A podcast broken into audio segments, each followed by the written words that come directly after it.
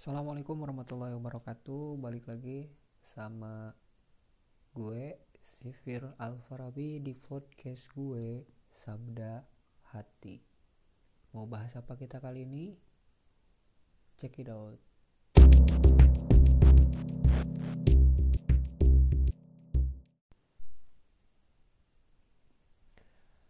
Oke, di episode kita kali ini kita akan bahas tentang jodohku digondol kucing.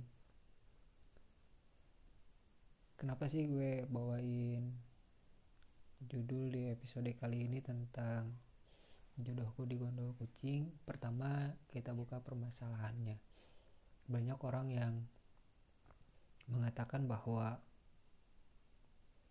bukankah setiap yang Allah ciptakan di muka bumi ini itu berpasang-pasangan. Seperti halnya kita pahami, ada siang, ada malam, ada hitam berpasangan dengan putih, ada laut, ada gunung, ada matahari, ada planet,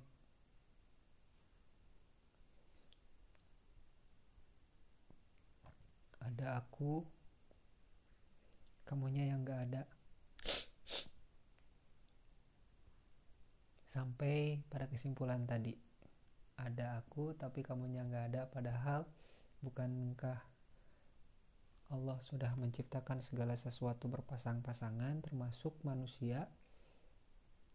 Allah sudah menuliskan bahwa ketika manusia tercipta di muka bumi ini Allah sudah siapkan rizkinya umurnya dan yang paling penting menurut mereka adalah jodoh nah kemudian ketika manusia dengan permasalahannya tentang jodoh ini berbicara bahwa gue suka sama si A tapi ternyata ekspektasi tak sesuai dengan realita. Ternyata si A malah berpasangan dengan si C. Ketika gue suka dengan si B, ternyata ekspektasi pun sama. Tidak sesuai dengan realita. Justru dia malah berjodoh dengan si E. Dan permasalahan ini terus berkutat, tidak pernah berhenti, terus menghinggapi orang-orang yang berusaha mencari jodoh tapi ternyata jodohnya digondol sama kucing. Anggaplah seperti itu. So kenapa gue nyeritain tentang ini? Karena sedikit banyaknya gue mengalami hal yang sama. Ketika gue sudah memberikan seluruh hati gue buat dia eh ternyata dia menikah dengan orang lain. Tapi tenang teman-teman ketika dia nikah sama orang lain gue gak sealai bikin video insta story di WA ataupun di IG dengan soundtrack lagunya Armada. Harusnya aku gak sampai seperti itu. Dan itu terjadi berulang-ulang kali. Bisa gue hitung ketika gue diundang ke pernikahan mereka terkadang udah kayak reuni mantan gitu. Ya tapi itu adalah cerita gua ketika gua belum tahu tentang hakikat yang sebenarnya dari apa yang sudah Allah sampaikan tentang tiga hal tadi. Umur rizki dan juga jodoh. Kemudian banyak orang yang mengatakan setiap manusia yang diciptakan itu sudah tertulis di lauhil mahfud oleh Allah Subhanahu wa taala tentang harta atau rizki tentang umur kapan dia akan meninggal dan juga tentang jodoh dengan siapa dia akan menikah. Iya benar. Dengan kesimpulan itu setiap manusia sudah Allah tentukan tentang tiga hal yang tadi. Hanya saja kita sebagai manusia nggak tahu berapa rizki yang sudah Allah berikan kepada kita nggak tahu sampai kapan umur kita akan tetap bertahan di dunia ini sampai usia berapa kita nggak tahu. Lalu berjodoh dengan siapa menikah dengan siapa kita pun sama nggak tahu. Tapi Allah maha tahu. Lalu bagaimana mengkorelasikan antara sesuatu yang sudah Allah tetapkan dengan kita manusia yang sama-sama mencari apa yang sudah Allah tetapkan tersebut? Pertama kita harus paham apa itu jodoh dan kita harus paham mana wilayah pilihan dan mana wilayah yang berada di luar pilihan. Itu intinya gini, mana wilayah yang kita kuasai sebagai makhluk, mana wilayah yang tidak kita kuasai tapi Allah kuasai. Ketika berbicara wilayah yang kita kuasai, maka kita harus paham bagaimana kisi-kisi yang Allah sampaikan dan Rasul sampaikan tentang jodoh. Maka kisi-kisi yang Rasul sampaikan adalah pilihlah pasanganmu melalui harta, kemudian yang kedua keturunan, yang ketiga tentang status keluarga, dan yang keempat agama. Ya kan? Oh enggak, gue ralat. Yang pertama tentang paras, yang kedua tentang harta, yang ketiga tentang keturunan, dan yang keempat adalah agama. Maka sebaik-baik pilihan adalah agama. Maka itu kisi-kisinya. Kemudian kisi-kisi selanjutnya adalah laki-laki yang baik untuk perempuan yang baik. Begitupun sebaliknya. Nah, ketika kita merasa bahwa si A ini udah cocok sama kita, tapi kenapa jodohnya justru sama si C? Bisa jadi penilaian yang kita maksudkan tidak sesuai dengan penilaian Allah Subhanahu wa taala. Penilaian yang kita ajukan hanya berdasarkan nafsu bukan berdasarkan wahyu. Karena sejatinya suka terhadap seseorang itu adalah sesuatu yang wajar bagi manusia karena itu adalah fitrah. Maka ketika kita paham tentang apa itu jodoh, apa itu rizki, dan apa itu maut, maka kita akan bisa mengkorelasikannya dengan sesuatu hal. Pertama, jangan pernah kita berpikir tentang lauhul mahfud, iradah Allah, atau keputusannya, dan juga ilmu Allah Kenapa kita tidak boleh ten berpikir tentang hal tersebut? Karena itu beluar, karena itu di luar jangkauan akal manusia. Oke, ketika kata, Allah, e, jodohmu sudah aku tetapkan. Pertanyaannya, kita tahu siapa jodoh kita? Ya kan enggak. Kenapa kita enggak tahu? Karena itu berada di luar kekuasaan manusia. Maka kita sebagai manusia, apa yang kita lakukan? Pertama adalah ikhtiar sekuat tenaga. Ya, berdoa kepada Allah Subhanahu wa taala untuk didatangkan jodoh terbaik, melakukan ikhtiar, ikhtiar terbaik. Ikhtiar seperti apa yang kita lakukan? Ikhtiar sesuai jodoh yang kita inginkan. Ketika kita ingin mendapatkan jodoh yang terbaik, maka kita harus melakukan ikhtiar pun ikhtiar yang terbaik. Ketika kita ingin mendapatkan rizki yang terbaik, maka kita pun harus melakukan ikhtiar yang terbaik untuk mendapatkan rezeki tersebut.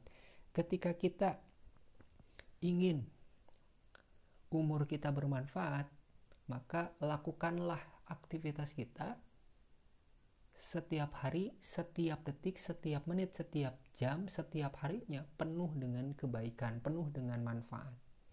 Maka hasilnya itu akan sesuai dengan apa yang kita harapkan. Terkadang banyak orang yang membuat monster dalam kehidupannya. Ketika dia menginginkan seseorang, kemudian dia berpikir, kayaknya aku nggak cocok deh buat dia. Kayaknya dia yang nggak cocok deh buatku. Akhirnya pilih, pilih, pilih, pilih, pilih. Ya, taruh pertama gagal, taruh kedua gagal. Bukan karena tidak cocok, tapi karena kita terlalu jaim, terlalu jaga image, terlalu menaikkan standar kita. Padahal bisa jadi ketika wahyu yang kita kedepankan, ketika standar dari Allah dan Rasulnya yang kita kedepankan bisa jadi proses kita menemukan jodoh kita itu semakin hari semakin cepat tapi karena monster yang senantiasa kita ciptakan ketika ada yang berusaha untuk mendekati kita lewat orang tua kita kayaknya dia nggak cocok deh buat aku. Aku butuh yang istilahnya standar tinggi gitu kan? Dan akhirnya ditolak. Kemudian datang yang kedua. Standarnya justru jauh lebih rendah dibandingkan yang pertama. Dan akhirnya meresal kenapa gue nggak pernah pilih pilihan yang pertama? Justru malah pilihan yang kedua. Nah ini terjadi karena tadi karena nafsu dikedepankan karena image kita gitu kan standar kita yang dikedepankan sedangkan standar Allah kita dijadikan kita masukkan dalam opsi yang kedua nah ini berbahaya nah, maka berbicara tentang ikhtiar semaksimal mungkin ini adalah ranah yang bisa kita kuasai. Ketika kita ingin mendapatkan jodoh terbaik, maka lakukan usaha yang terbaik. Memulai sesuatu. Jangan pernah kita terlalu banyak berpikir, lalu kemudian kita tidak pernah memulai sesuatu itu. Bukannya gue melarang kalian untuk berpikir, bukan. Tapi berpikirlah sesuai dengan kadar yang dibutuhkan. Sesuai dengan standarnya yaitu kita akidah Islam standarnya adalah akidah Islam apa yang kita yakini yaitu Al-Quran dan As-Sunnah ketika standar berpikir kita sudah jelas maka tinggal lakukan action. Tinggal lakukan perbuatan. Jangan pernah menunda-nunda. Jangan pernah membuat langkah yang salah. Karena bisa jadi permasalahan yang terjadi kepada orang lain terjadi kepada kita gara-gara kita merasa diri belum siap tapi bukan berdasarkan standar Allah tapi berdasarkan standar nafsu kita dan ini berbahaya maka apa yang harus kita lakukan the first yang pertama adalah doa selalu berdoa kepada Allah untuk meminta yang terbaik untuk diri kita lebih kenal dengan Allah, mendekatkan diri dengan Allah lewat doa-doa kita.